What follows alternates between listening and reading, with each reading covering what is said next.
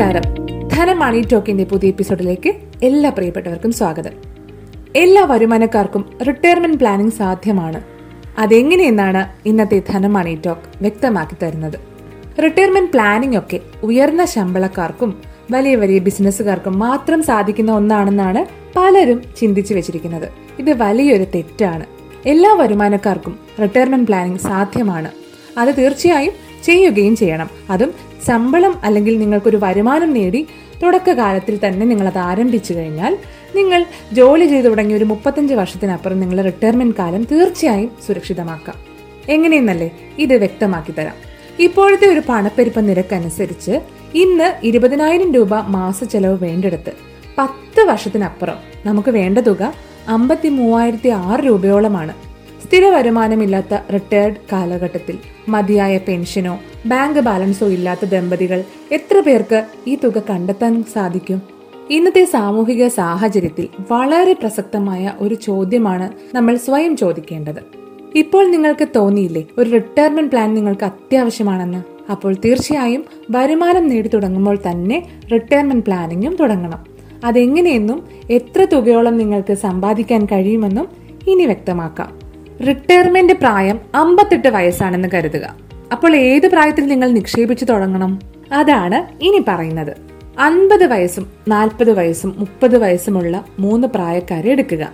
അമ്പത് വയസ്സായ ഒന്നാമത്തെ വ്യക്തിക്ക് ആകെ റിട്ടയർമെന്റിലേക്ക് അദ്ദേഹത്തെ നിക്ഷേപിക്കാൻ കഴിഞ്ഞത് എട്ട് വർഷം മാത്രമാണ്. അയ്യായിരം രൂപ പ്രതിമാസം നിക്ഷേപിക്കുകയാണെന്ന് കരുതുക.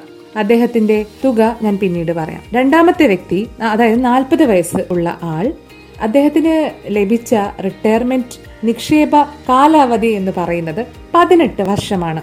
ഇനി മൂന്നാമത്തെ ആളോ ഏറ്റവും യങ്ങസ്റ്റ് ആയിട്ടുള്ള ആൾ അതായത് മുപ്പത് വയസ്സ് ഉള്ള വ്യക്തി അദ്ദേഹം ഇരുപത്തെട്ട് വർഷമാണ് തന്റെ റിട്ടയർമെന്റിലേക്ക് അയ്യായിരം രൂപ വീതം പ്രതിമാസം മാറ്റിവെച്ചത്. നമുക്ക് തീർച്ചയായും അറിയാം മുപ്പത് വയസ്സായ വ്യക്തിയുടെ റിട്ടയർമെന്റ് പോർഷൻ ആയിരിക്കും ഏറ്റവും വലുത് എന്ന് നമുക്കറിയാം. അത് കുറച്ചുകൂടി ഞാൻ വ്യക്തമാക്കി തരാം. ഏറ്റവും കുറഞ്ഞ ആറ് ശതമാനം നിരക്കിലെ പലിശയാണ് നമ്മൾ റിട്ടയർമെന്റ് പ്ലാനിങ്ങിലെ പദ്ധതിയിൽ കണക്കാക്കുന്നതെന്ന് കരുതുക. ആദ്യത്തെ വ്യക്തി അതായത് അൻപത് വയസ്സുള്ള വ്യക്തിയുടെ കാര്യമാണ് പറയുന്നത്.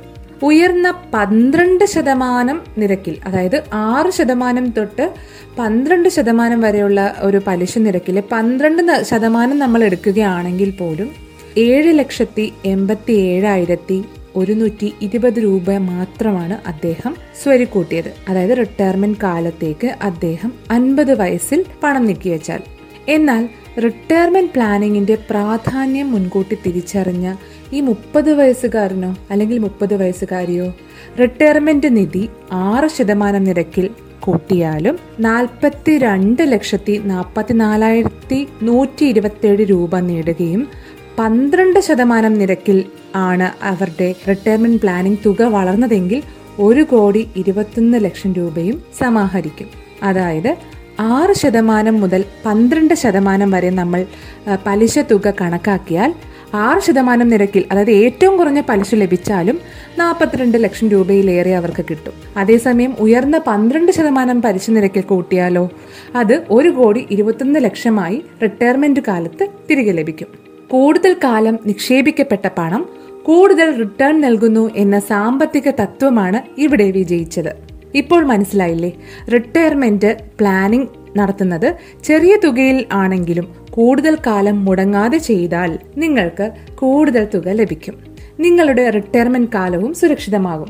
കണ്ടില്ലേ? ഇതാണ് റിട്ടയർമെന്റ് പ്ലാനിംഗ് എന്ന വാക്കിന്റെ തന്നെ മാജിക് ഇതോടെ ഇന്നത്തെ ധനം മണി ടോക്ക് പൂർണമാകുകയാണ്. ധനം മണി ടോക്കിനെ കുറിച്ചുള്ള നിങ്ങളുടെ വിലപ്പെട്ട അഭിപ്രായങ്ങൾ ഞങ്ങളെ തീർച്ചയായും അറിയിക്കണം. ഷെയർ ചെയ്യാനും മറക്കരുത്. This is Rakhi Parvathy signing off നന്ദി.